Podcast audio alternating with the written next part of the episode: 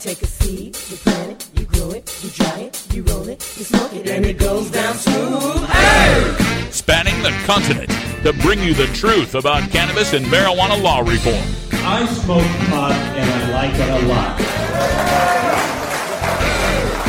CannabisRadio.com presents The Russ Belville Show, the voice of the marijuana nation. Hey, this is great, man. Well, on the earth. Now, here's your host, Radical Russ Belville. Good day, tokers and tokettes and non toking lovers of liberty. Radical Russ here, but not really. It's time for my semi annual two week vacation. That means for the rest of this week, you get to hear the best of my most recent interviews, segments, and rants. So sit back and relax and smoke 'em if you got 'em, because this is the best of the Russ Belville Show. The world of cannabis is evolving at a frenetic pace. The Russ Belville Show gets behind the headlines to take a deeper look at breaking news in our Cannabis Focus. Throughout the fight to end adult marijuana prohibition, there has been a constant refrain of treat marijuana like alcohol. The public is increasingly aware that marijuana is safer than alcohol, and it seems only logical that if our society can handle the legalization of the most harmful drug people consume for fun, we should be able to handle one of the safest drugs people consume for fun. The public and our elected officials have largely taken that mantra to heart. Treat marijuana like alcohol, we asked. So now we're selling it in adults only shops where we check IDs. We're having marijuana inspected and tested and labeled, just as we'd expect a bottle of wine to have an accurate labeling of proof and be free from contaminants. We even have scientists working to create a breathalyzer style device for roadside sobriety testing to treat marijuana like alcohol. Even though in this case, marijuana is nothing like alcohol. So why does the treat marijuana like alcohol concept fail to create venues where adults can gather to consume marijuana? A vapor lounge, a cannabis cafe, a pot bar, whatever you might call it, analogous to a whiskey lounge, a wine cafe, or a beer bar. Why the disconnect? I can think of few things more un-American than recognizing the rights of a citizen while maintaining code that makes exercising those rights impossible or impractical.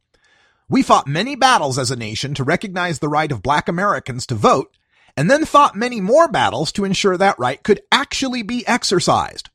What good was it to pass the 15th Amendment when those states seeking to re-disenfranchise former slaves could do so through poll taxes, literacy tests, and other then legal means. It took almost another century to truly protect those rights through the Voting Rights Act of 1965.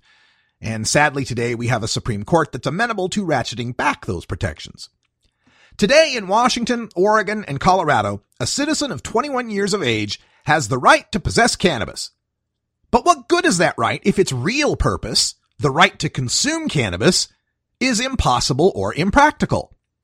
If you don't own your own residence, you may have no legal place to smoke pot. Landlords may ban that, and public housing of all kinds will ban that. Toking up in public is forbidden, and no hotels are going to allow it either.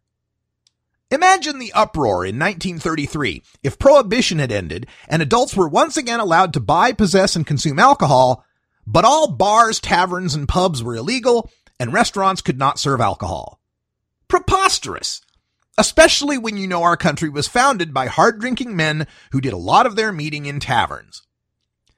Any argument that can be made for the societal danger of a cannabis cafe is laughable in a nation where 19 million adults consumed alcohol in over 65,000 taverns last year. In almost every town, we have at least one building designed for the express purpose of allowing adults to consume a deadly impairing drug called alcohol. These buildings often have parking lots where we expect adults will park their cars while they drink and then we trust them to return to their cars and drive in an unimpaired state. We know for a fact some of them will be impaired when they drive away in the wee dark hours of the morning, and we know statistically that will lead to 30 people per day dying because of an alcohol impaired driver. If we can accept that known societal danger as a reasonable trade-off for the freedom of adults to consume alcohol in a public setting, there is no credible reason why we shouldn't accept buildings where pot smokers can gather and consume, especially when they are far safer drivers afterward. Of the currently legal states, only Alaska has made the sensible choice to allow for adult use venues. Colorado does not, but an initiative to allow it in Denver has brought the government to the table to at least discuss pot lounges. Washington state has felonized such clubs to the point where a bar owner who doesn't shut down incidental pot smoking can be busted for that felony. Oregon, meanwhile, has shoehorned vaporization and cannabinoids into a Clean Air Act that was predicated on reducing the proven known harms of secondhand tobacco smoke, even though secondhand cannabis vapor has never been shown to produce those harms. Washington DC's city council just briefly, for a half hour, legalized private club consumption, only to reverse the decision after the mayor worried about opening this Pandora's box.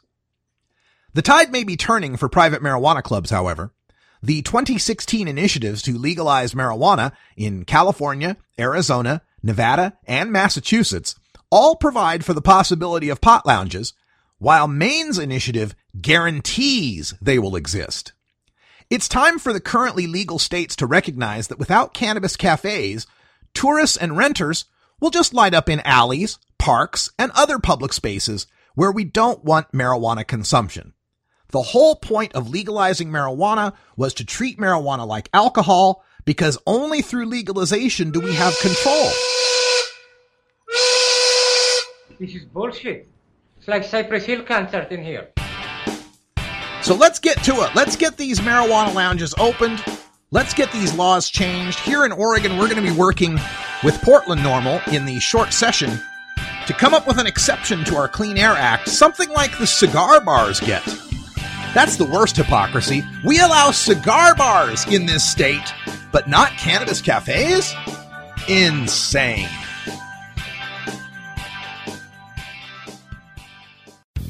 The cannabis industry is growing. Business is booming. And as new opportunities arise in newly legalized states, each market is getting more competitive. Today, it takes more than just being a good grower. Do you have the resources to market and handle this ever changing business landscape? Let Canna Management Corporation help you grow your canna business with our vast resources and experience to make your business a fully functional service company. Financial management, HR, sales, marketing, efficiency, and more. CMC has the experience and the expertise to improve your business and help you better meet the demands of your clients and customers. Call Canna Management Corporation and let our team get you ready to grow. 415-269-8015. That's 415-269-8015. Or visit canna-management.com. Educator, author, and advocate Dr. Mitch Earleywine is here to tackle the burning issues. Author Catherine Hiller and her great new book, Just Say Yes Marijuana Memoir. So I love the way you use time in the memoir. I started at the present time and I described a visit to my dealer, and then I would go backward in time so that every chapter starts a little bit earlier. I do not feel that marijuana has in any way harmed my life. It certainly hasn't led me to the streets. It's led me to a more joyful life experience. Burning Issues, only on CannabisRadio.com. Coming soon to a city near you, Cannabis Finance Boot Camp. Get all your cannabis accounting, legal, and compliance questions answered by their knowledgeable panel of industry experts who want to help your cannabis business boom. Whether you're a grower, dispensary operator, or a newcomer to the field, your cannabis business needs Cannabis Finance Boot Camp. For information on upcoming events, visit CannabisFinanceBootcamp.com. You're listening to the best of the Russ Belville Show. Here's another great segment from our past six months of episodes. This portion of Grassroots Marketing on location on Cannabis Radio is presented by Norick Risk, Creating unique insurance solutions for the hemp and cannabis industry is a passion of Norick Risk, rooted in over 100 years' experience placing custom, extra large insurance programs worldwide. Learn more at N O R I C K risk.com. CannabisRadio.com presents Grassroots Marketing on location, featuring exclusive one on one interviews with those impacting and evolving the cannabis industry. Now, let's go on location to the 2016 NCIA Cannabis Business Summit in Oakland, California. Welcome back to Oakland. I'm Radical Russ live here at the Marriott downtown in Oakland, and we're here with Lauren Vazquez, my fired up lawyer, and a representative here from the Adult Use of Marijuana Act. Lauren, welcome back. Hello, thank you for having me. Thank you for coming out to NCIA, joining us here in Oakland. Glad to be back in the Bay Area and always good to see you.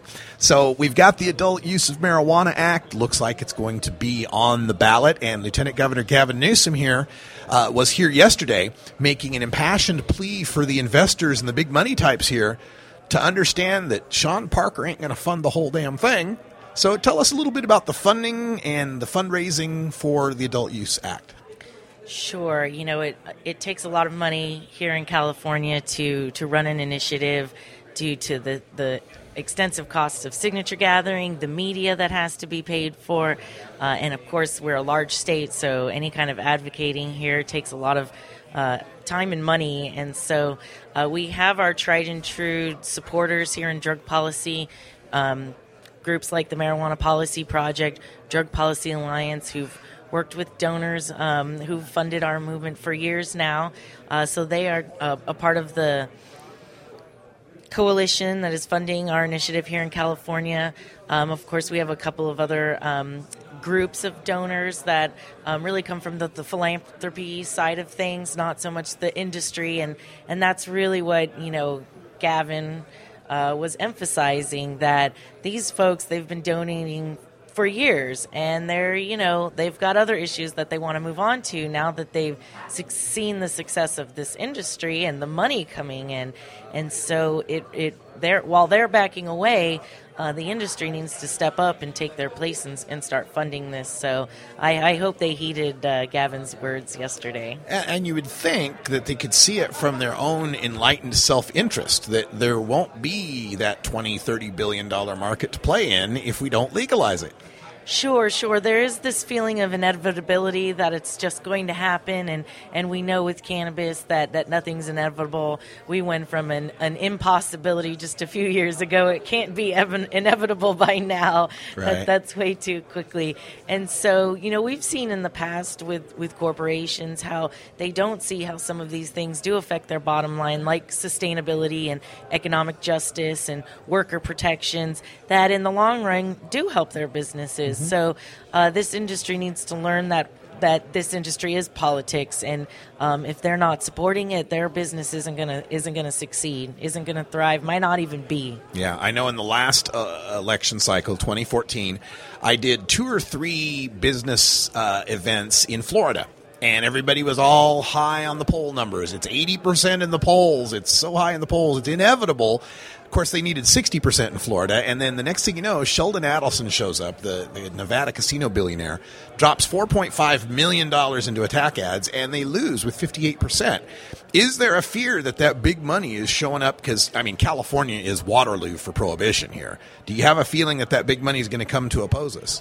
Well, we've already started seeing some of the, the police chiefs and the usual suspects organizing against us. And, and so for them, it is the matter of just getting one or two big funders uh, to, to fund what they want to, uh, to do in their opposition campaign. Uh, it, it, will take a lot of money, so uh, you know those donors will have to give give big but uh, they do have a lot of traction and can earn a lot of media being the police chiefs. And so um, we, we do have to prepare for the worst. We have to anticipate that the opposition will be well funded will be sophisticated will be credible to the people that they're trying to reach. And so uh, the, the money is what talks here and so we need to make sure our war chest is bigger than theirs here in the Bay Area of California, obviously marijuana is very popular. Uh, northern uh, Emerald Triangle and somewhat in Southern California. But California's big, as you mentioned, and there's a lot of places that aren't so fond of cannabis. What are some of your what are your, some of your messaging techniques to those more reticent Californians as to why this is in their best interest? Well, s- some of those places is where I grew up. so I am a Californian by birth, but doesn't necessarily mean we all grew up in San Francisco with Yeah. you know such enlightened folks. And I I grew up in Ventura County, and the Ventura County chief has decided to be the face of the opposition, Okay. and uh, that he's going to make his name off of this. And it's unfortunate because there is a lot of uh, uh, use of marijuana by young people in in communities like that, suburbias, where you know parents are worried about keeping their kids safe, and they think taking drugs off of the streets is is going to help do that. Except you know they think that's by banning it, Right. and so we've got to reach these folks and let them know the marijuana's there. Trust me, I know. I grew up there. It's here. it's being grown there, and so uh, it's a matter of taking it off the streets by regulating it and Yeah. putting it into stores and requiring ID checks and uh, just making it less accessible. So. You know, the Adult Use of Marijuana Act does have a 21 age year limit uh, for people to be able to purchase. It does, however, not criminalize young people. If you are un- under 18 and you do, uh, you know, decide that uh, you're going to break the rules, it's not going to be a lifelong, you know, mark on your permanent record. It will be community service, drug education, and treatment if necessary. And, uh, you know, letting these kids know, hey, you might think it's fun, but there are consequences to this. And if you're going to do anything, do it safely.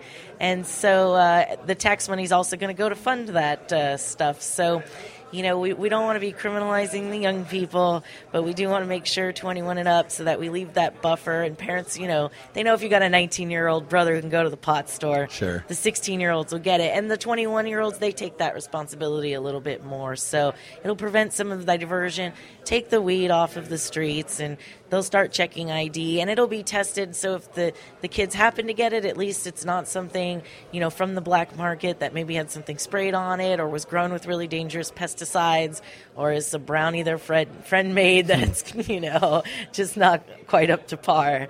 So in, in the long run, it's regulation that keeps our kids safe. And so reaching out to those communities with, with that message is, is really what's going to move them because they're, they're just afraid for their children and any parent would be. And I'm sure uh, this is this task is a whole lot easier given the latest data coming from Colorado showing. Uh, yeah, first I, I think Christopher Ingraham from the Washington Post pointed this out that you know we first said we're going to legalize and and then they and we showed them the national figures and and nationally kids weren't using more and they said oh you got to look at Colorado.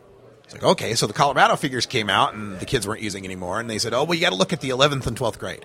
And so now the 11th and 12th grade figures have come out and they haven't gone up any. And now they're saying, well, you're not looking at the right years.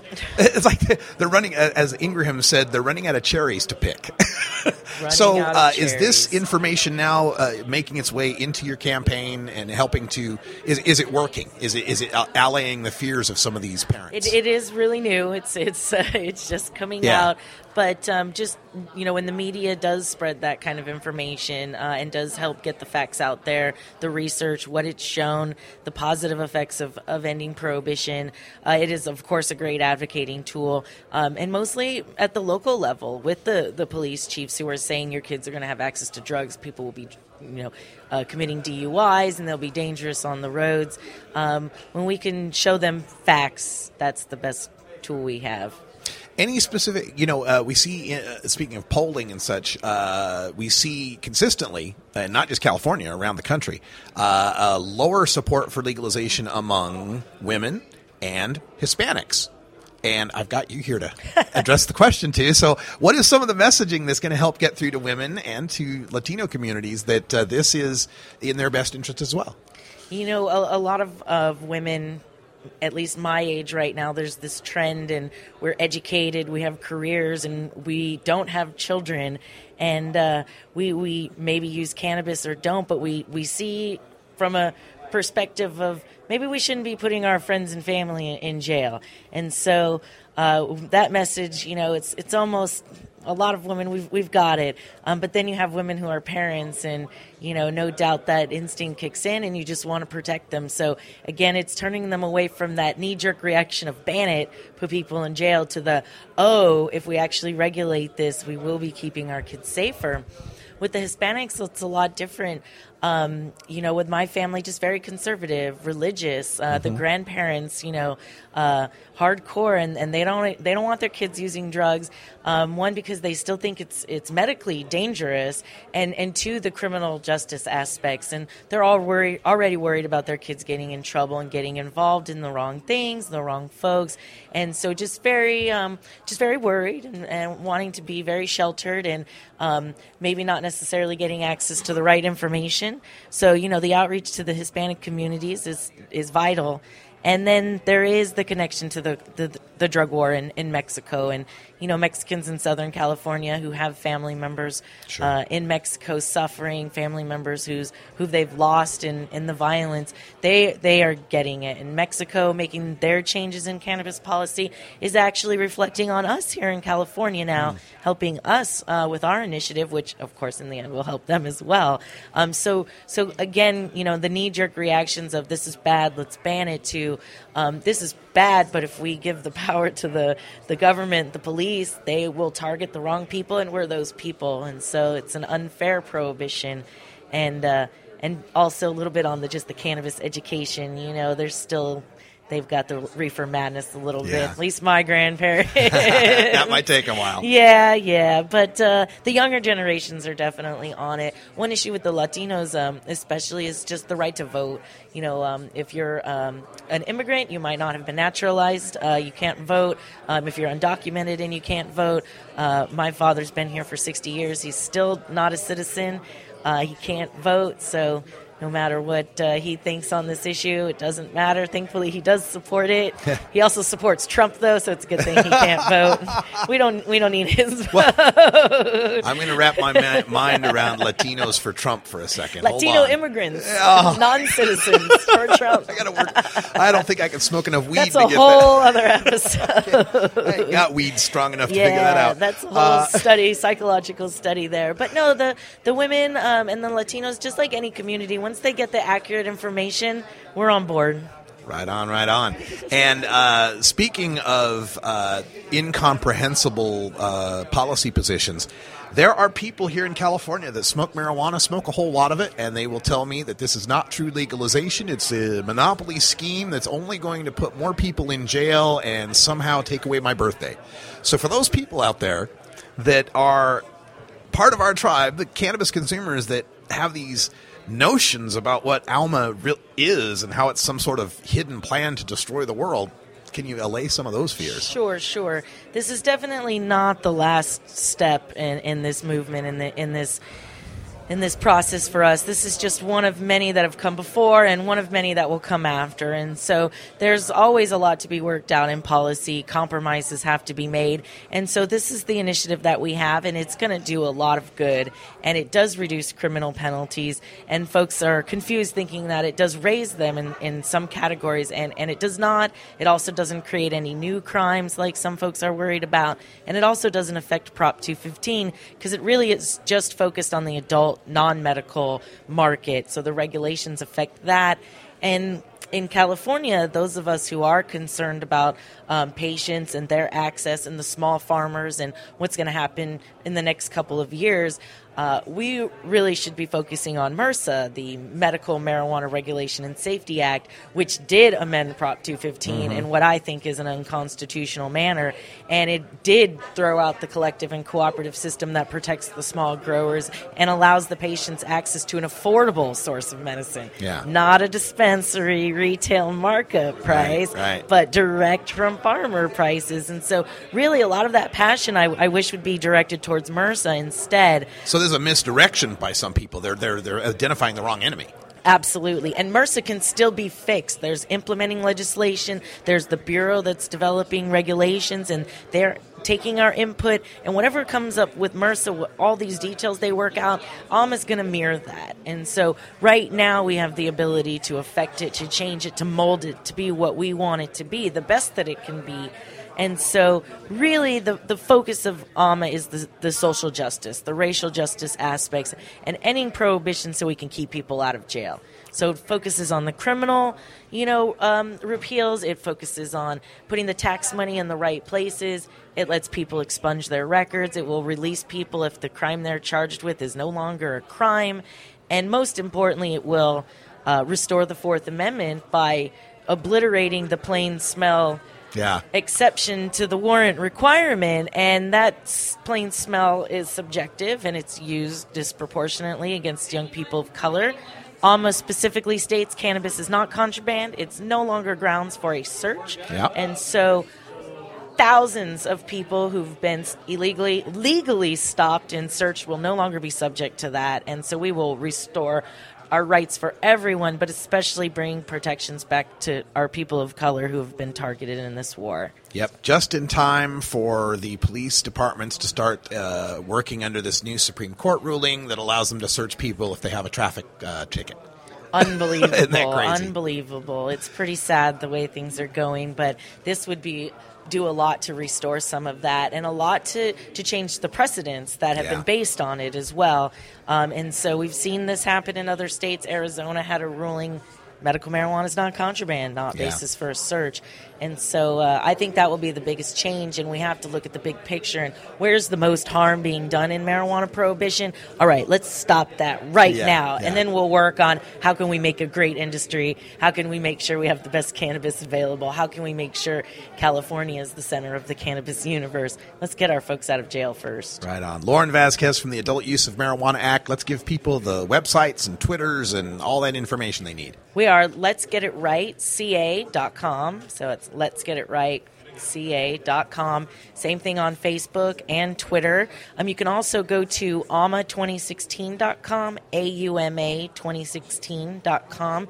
this is a site put up by mikki norris and chris conrad. It's got a great version of the initiative with a table of contents you can skip to. You can do a page search for whatever it is you want to find and it makes it really easy to go through and do some of the fact checking that folks need to do And how about for Lauren Vazquez if people want to get in touch with you? I am the fired up lawyer, so Google me. It's fired up fireduplawyer.com. I'll be there. Fired up lawyer on Twitter and Facebook, and you know, anybody wants to reach out to me about the initiative, please do. All right. Let's get it right, California. Let's get this passed and uh, start to- toppling the dominoes across the rest of this country. You know, it's not Florida's turn, it's not Texas's turn until it's California's turn. If you want it legal in your state, start uh, getting in touch with the friends and family you have in California. Make sure they're registered to vote. Make sure they vote for the Adult Use of Marijuana Act. Lauren, great to see you again. Thank you, Russ. All right, stay tuned. We got more here from the National Cannabis Industry Association's Cannabis Business Summit when we return here live from Oakland, California. Thank you for listening to this edition of Grassroots Marketing on location, only on CannabisRadio.com.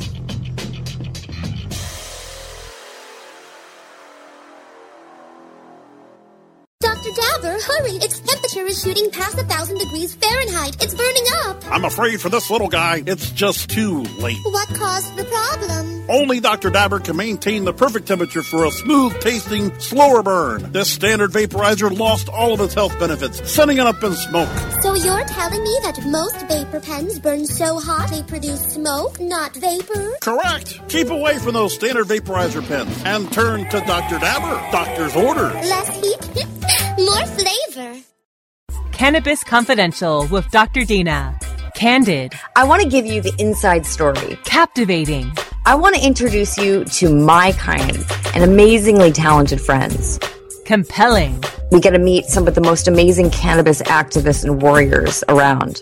Listen in as medical marijuana pioneer Dr. Dina shares never before heard stories, chats with cannabis insiders and celebrity friends, and provides invaluable perspective and insight into one of the fastest growing industries in the world. I want to share with you what was once confidential information. Let's expose the truth, discuss the issues, and learn the facts. Cannabis Confidential, only on CannabisRadio.com.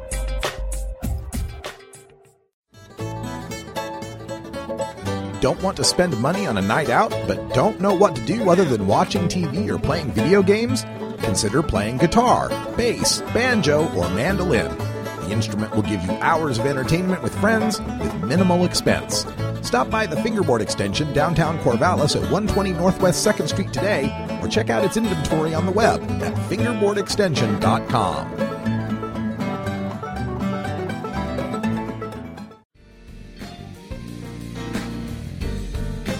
You're listening to the best of the Russ Belville Show. Here's another great segment from our past six months of episodes.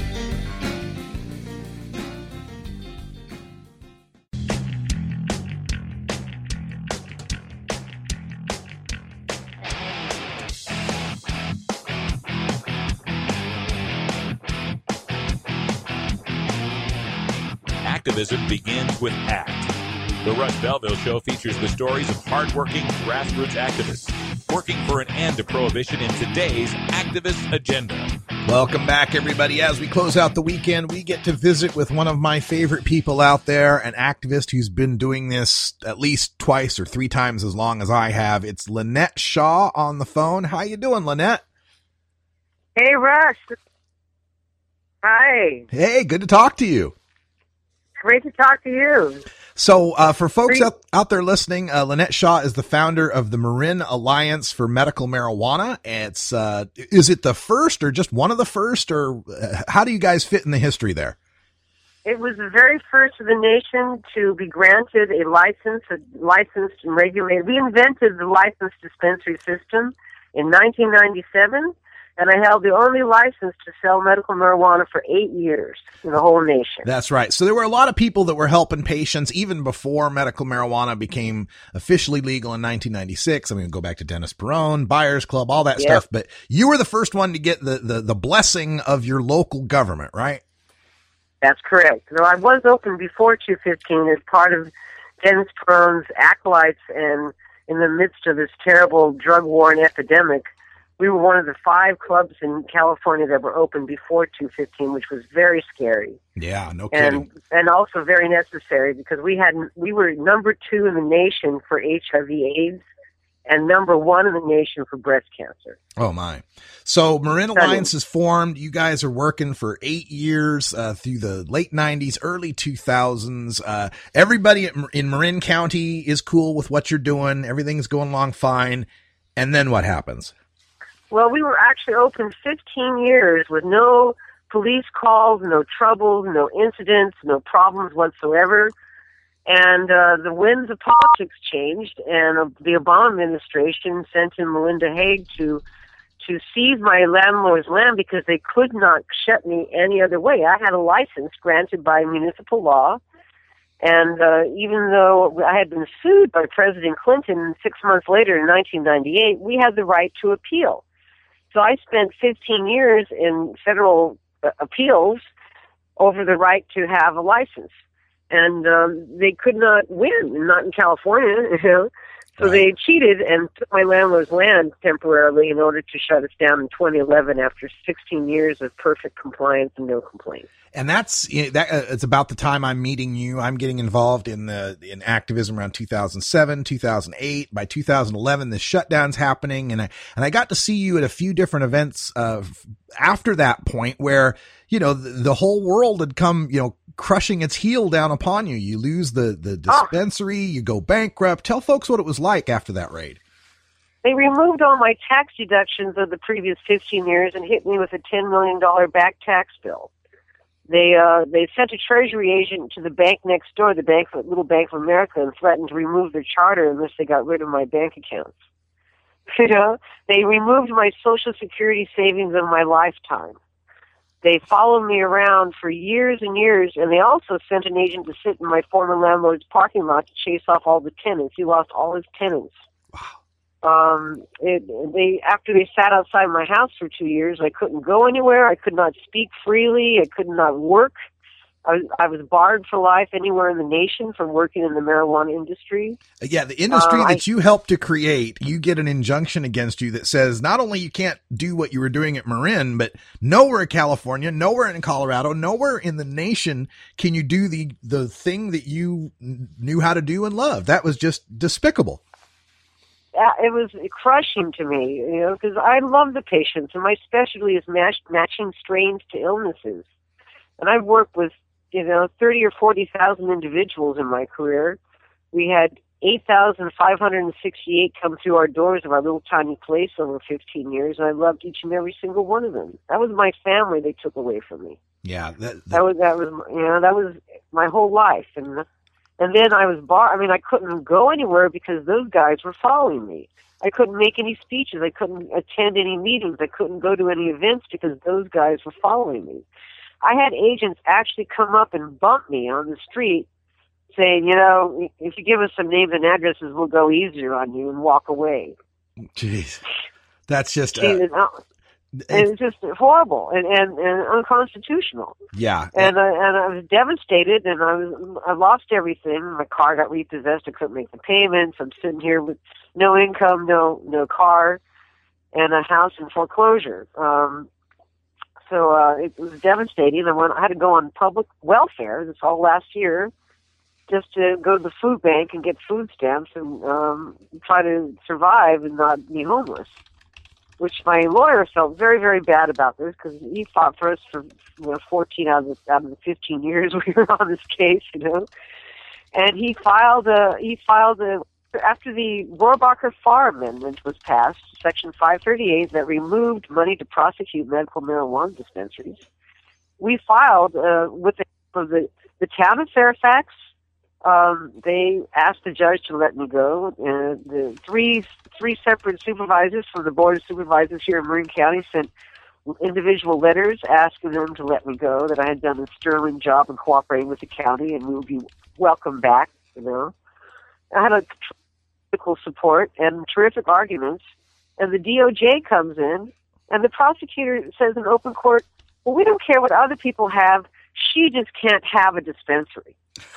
you know, and my judge absolutely hit the ceiling. He was furious. I've never, I, I- and I've never. Well, I'm a paralegal, and I went did a lot of marijuana criminal defense for many years, saving my people, right? Sure. But I have never been in a hearing where the judge stood up. He stood up out of his chair, leaned over his, and points his finger at the DOJ and shakes that finger of shame at the DOJ, saying, "Excuse me, do you remember equal justice under the law?"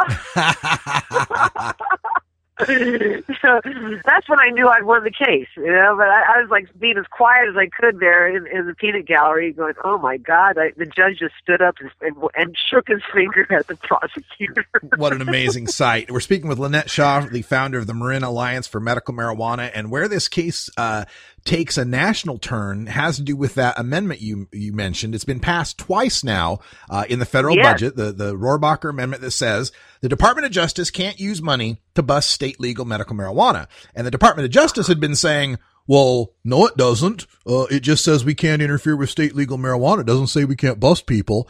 And Rohrabacher came back and said, well, no, it damn well says that's exactly what Yeah. we meant. And, and this, I this have is, the privilege and the absolute pleasure to snitch out the DOJ to Congress. well, that, and that's, I we sent hard evidence for my case straight to Rohrabacher's office, saying, "Look at this. The DOJ says they don't have to obey the the Rohrabacher Farr Amendment." You know, and and the, he it, it, the, the entire the, they got Congress to send the Inspector General to inspect the way they're prosecuting my case and every other case in 32 states.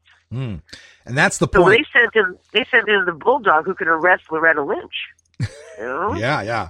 And that's that's the uh, that's the point of this is that by uh, the court having to review your injunction, it not only frees you now, but it also has set that precedent of that's what the Rohrabacher Amendment means. You can't go after people. Am I am I got that right? Yes, exactly. And this has been helpful in many cases across the nation. It also forbids spending funds for asset forfeiture over medical marijuana. So this also, I believe, tipped the scale. And you, saw where the the, Fed, the the DOJ removed asset forfeiture from the table nationwide. Mm-hmm. Okay, well, that we had something to do with that. Not 100% of it, but uh, uh, definitely we tipped the scales because it is now a felony to spend deficit spend funding. The anti-deficiency bill was passed by you know passed by the Republicans to stop deficit spending by Obama administration, right? Right. So it's now a felony for a federal agency to deficit spend. Wow. So yeah, yeah, and this is what the inspector general is breathing down the neck of the prosecutors over medical marijuana now, thanks to the Shaw decision. Well, and I'm very pleased. That's so nice. You've got a decision in your own name, the Shaw decision, and uh, the Shaw decision. that's wonderful. And uh, what's the status of Marin Alliance now? Well, um, my landlord was forced to sign a terrible settlement under the threat of asset forfeiture where he cannot rent to me specifically or any other dispensary for the rest of his life, nor can his heirs. Wow. Unheard of, right? Yeah. So uh, he wants to he wants to rent to me. The town wants me to reopen in the same place. It's the only place in our little dinky town that's, that's full of schools that qualifies under state law. Uh-huh. So there's one place and one place only, and it's barred forever by this this terrible settlement. So we are planning to. Um, I got to raise some more money and get another lawyer for my landlord, who is willing to rent to me again, and the town wants to put me back there. But we're not sure how long that's going to take. But we are definitely going to fight for Mr. Mr. Izazi and the, our former location.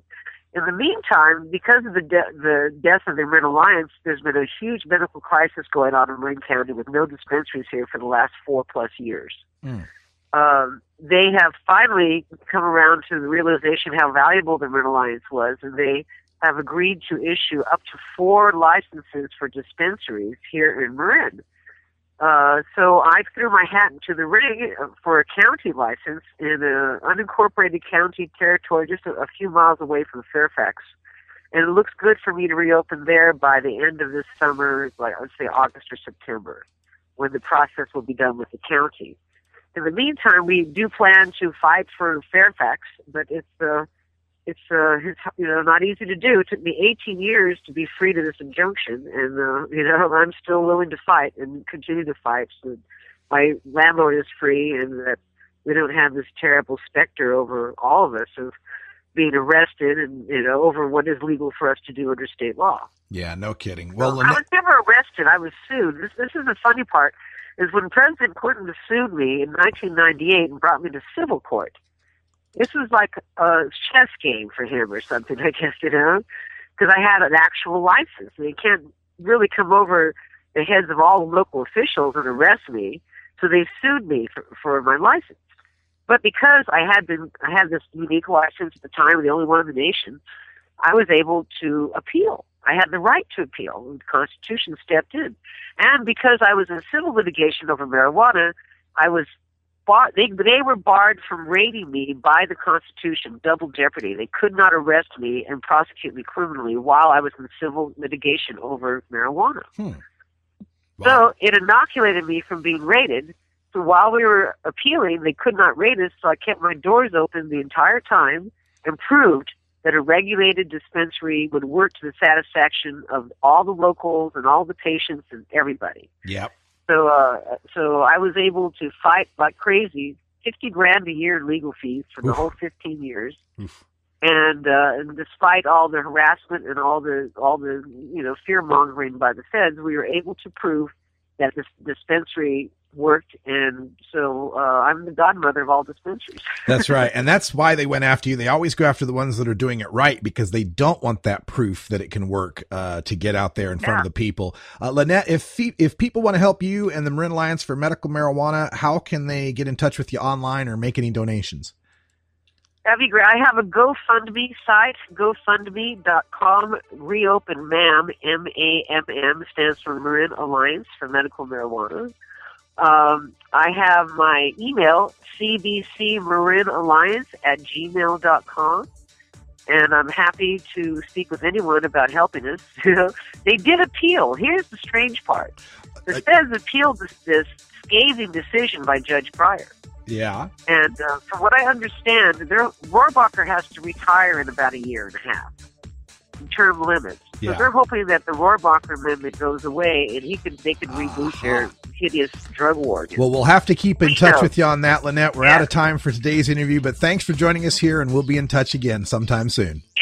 Anytime, Russ. You take care.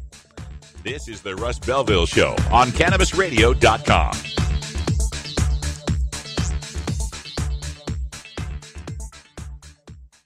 You know Oh, let the marijuana llama tell you something now about a game for your phone gonna make you say, wow! The game's about the game of growing cannabis for cash. Grow the seeds, sell the bud, put the savings in the stash. Little by little, your empire grows large. Put the big celebrities inside your entourage. You can choose to play with Snoop or me or Cheech and Chong. Cypress Hill, Willie Nelson, Wiz Khalifa with a bong. The name of the game is Hemp Inc., that's the point. Download and play while you light yourself a joint. The business of cannabis should be no crime. Hemp Inc. is even hot proved by the man who run high times. Oh yeah? Get it on Android and I and iOS today. Marijuana Llama out. Got to tend to me own crops, you know. Money don't make itself. Hemp Inc. The smoke is rising, and the next crop of podcasts devoted to cannabis providers and enthusiasts are ready to be harvested. Welcome to the Cannabis Radio Network, founded by respected rainmakers who have been producing award winning podcasts for over a decade.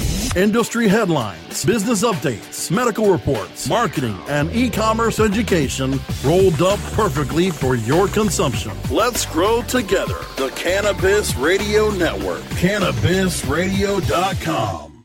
Get.buzz. .buzz is the internet platform that fuels community interest, excitement, and new experiences. .buzz is the premier online destination for internet users seeking the latest news on a variety of topics. .buzz appeals to groups active in blogging, communications, journalism, advertising, and marketing. .buzz offers registrants a stronger alternative to the shrinking namespace of existing top-level domain names, such as .com, .net, and .org. Get your name now at get.buzz. You're listening to the best of the Russ Belville Show.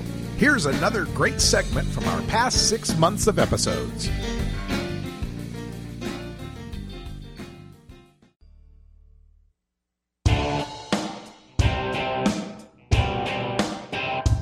We must wage what I have called total war against public enemy number one. I support a change in law to end federal criminal penalties for possession of up to one ounce of marijuana. That marijuana, pot, grass, whatever you want to call it, is probably the most dangerous drug. Some think there won't be room for them in jail. We'll make room. I experimented with marijuana a time or two, and I didn't like it and didn't inhale. One major responsibility is to encourage people to use less drugs. Entirely legitimate topic uh, for debate. Radical Rant. This weekend, one of Oregon's finest marijuana activists passed away. John Walsh was a kind man who was dedicated to achieving marijuana reform. He wasn't an organizational leader. He wasn't a medical marijuana clinic operator or grower. He wasn't in this for any personal accolades or financial benefit. He was just a man who believed in changing our laws and did everything in his power to effect that change. Now, I didn't know John personally, but I had met him at numerous events. He always reminded me a bit of the late Chicago Cubs sportscaster Harry Caray. Both had the kind of white, unkempt hair and, and big glasses and kind of a, a childlike appreciation of the world. It was just, he was just a wonderful person to be around. And he was there for every march and every protest and every hearing and every event in our community. He single handedly gathered more signatures on more petitions for initiatives, both success and failure, than anybody else in our community. If you haven't signed, if you've ever signed a marijuana petition in the state of Oregon, there's a chance that it was John Walsh who collected that signature. And besides that, registering people to vote, he was relentless on getting people registered to vote. He did more in this state to bring some measure of compassion to our cruel marijuana policies than just about any other activist. Others can do far more justice in recounting the legacy of John Walsh than I can. I would encourage you to visit theweedblog.com where Michael Bachara, the uh, executive director of Oregon NORML, has, has written a very touching tribute to him. But his death, as well as other recent Oregon activist deaths like Jim Klahr and Jim Grigg, as well as some pretty monumental changes happening in my own life, have gotten me thinking about the personal sacrifices we make in our choice to be marijuana activists. You know, so many of us have given so much so much of ourselves to fight this insane prohibition. I've been here for years now telling countless stories of good people whose lives have been drastically damaged or even ended by this fight. And I'm saddened when I see so many good people in this movement who give so much only to receive so little in return. While the carpetbaggers who five years ago didn't know a sativa from a Subaru are now diving into the market we created and making out like bandits. But you know, it's, it's, it's not just the suits who are reaping the rewards of our harvests that have me down.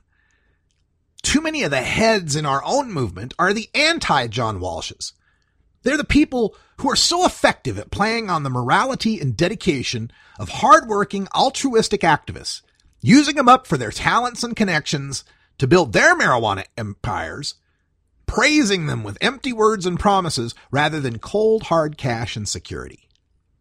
For all the great work that John Walsh, or Jim Gregg, or Jim Klahr did for everyone else, what did they end up with in return? Massive amounts of respect, sure. A legacy of helping others, yes. But how much did they sacrifice for that? How much of themselves did they give away so freely and get so little in return? In my 10 years of marijuana activism, I have seen more backstabbing, conniving, vicious, nasty, junior high level immature behavior than in any other endeavor I've been a part of. And I was once a bass player in a band with a convicted meth felon and a schizophrenic as we played in biker bars for other convicted felons. I've seen more honor and respect among outlaw crank gangs than I've seen from some folks in the marijuana movement. One friend of mine has been plundered for almost a million dollars by someone in the movement who has recently received national praise as a movement leader. Another couple of friends of mine are, are tech gurus so talented, they should be earning six figure salaries and living in McMansions, but instead have had their talents and work steadily leached off of by a movement leader while they struggle working day jobs and living in apartments. I have another friend who brought unparalleled media exposure to the plight of medical marijuana families only to be viciously slandered and attacked by some in the movement. And another friend of mine had to go to court to recover tens of thousands of dollars of income promised for hard work done, but never delivered by a movement leader. And maybe, maybe my own plight lately has given me some tunnel vision. Just had to deal with my brother battling stage four colon cancer. And, and, and the good news is, is that the cancer didn't spread. They removed all the cancerous parts of his colon and he's not going to have to do chemotherapy and it looks like he's cancer free. That's the good news, but it did kind of bring things sharply into focus for me. If that had been me, if I'd have gotten that cancer, where would I be? Being a marijuana activist doesn't provide much in the way of health insurance. Oh, sure, plenty of access to medical cannabis, but there's no, there's no health insurance. There's no safety net. If that had been me afflicted by that cancer, I'd be in debt for the rest of my life. And um, instead of my brother, who's, you know, does a regular square job and has insurance and has all, everything taken care of in that respect. I've just known too many of these people too many people in this movement who've been taken advantage by too many people in this movement. And it saddens me. So as much as you know there's there's this feeling in our movement about the big marijuana and and the Wall Street and the Yale MBAs coming in to take over the movement. At some level, I'm kind of kind of happy it's them and not some of these conniving backstabbers in our movement who've used and abused and disrespected so many in our movement. I'm kind of glad they're not making it. I'm kind of glad that the Wall Street MBA Yale types are coming in. Because at least their backstabbing and conniving is just business. It's nothing personal. It's something that's a part of the shark filled world of finance. But when it's abuse and, and, and disrespect and using people coming from our own movement, coming from the people who should have more empathy, that should know better, that hurts me more. And, you know, maybe, maybe this is nothing unique to the marijuana world. Maybe the world is just a vicious, conniving, backstabbing place, and I'm more sensitive to its manifestation in our movement. But then I, there's a part of me that can't help but think that a movement born of black market criminal activity can't help but be disproportionately steered by criminal minds and dishonorable intent. So as we move forward in this new year, as we move forward in 2016, I'm moving forward with a, I guess, a sharper vision of, of what's happening, a more exclusive vision of what's happening. I want to elevate those who are doing the right things. And I, and instead of punching down, I want to ignore and marginalize those who are doing the bad things. And as we get new entrants into the marijuana market, new business partners and, and, and newbies that are joining us, that we can show them the good parts of our movement, how hardworking and dedicated we are and that they'll recognize that and that there will be sharing of our uh, profits. There will be a, a piece of the pie for the people who've worked so hard to make this a reality. And I know that there's people out there, and I see it. You know, I I, I get so much uh, I get so much uh, flotsam and jetsam floating up into my Facebook feed. It's it's always fascinating to me that people will tag me to make sure that I see something that was hatefully written about me. It's just, it's an interesting phenomenon. It's so junior high school sometimes. It's so junior high sometimes that it's just, it's stunning to me to think that these are like 40 year old and 50 year old adults doing these things. You know, I, it's not like I, I, I, expect to be a public figure and have uh, these strong opinions that I have and not be disagreed with. By, by all means, I could very well be wrong. That's why I always encourage people to look shit up. Don't take my word for it. If I tell you something, go ahead and look it up on your own. And I can handle being disagreed with and, and thought that I'm, you know, wrong-headed or misperceptive or whatever it might be. But how quickly it turns from that to conspiracy theories and ad hominem and shaming and just these vicious attacks. And, and, and, and some from people, hell, the most recent one that came across was from an activist who's been on my show numerous times, who I just saw in person in Washington, D.C., and got to meet his son. Got to meet his child. and uh, you know, whatever. So, rest in peace to John Walsh, Jim Grigg, Jim Klahr, Melody Silverwolf.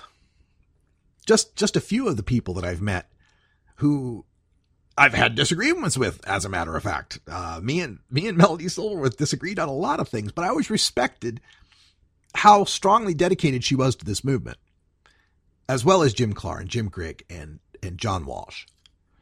And I just hope as we move forward with the legalization of marijuana in 2016 and the future that that it will reward the people who are the most deserving, who work so hard for this.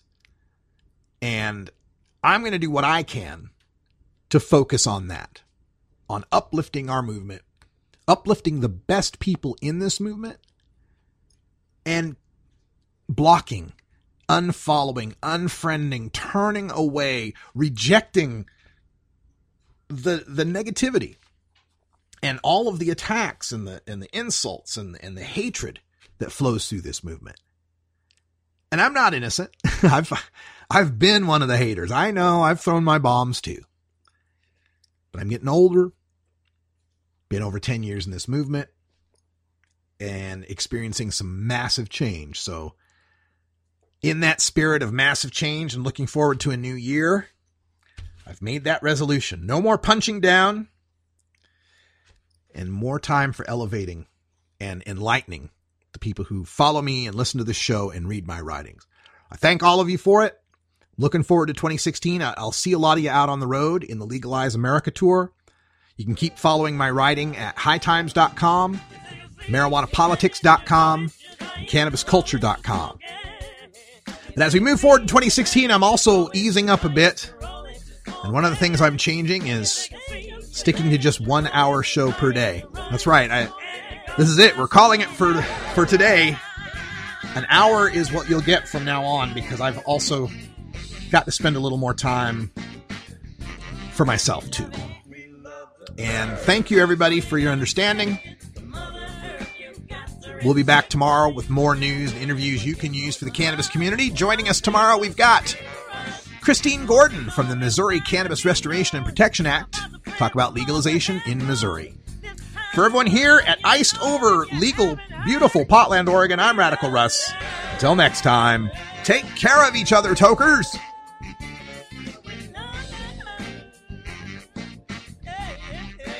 This is the Russ Belville Show. The Russ Belville Show is blogging and podcasting daily at radicalruss.com. You plant it, you grow it, you it, you roll it, you smoke it. You take a seed, you plant it, you grow it, you it, you roll you. You take a seed, you you it.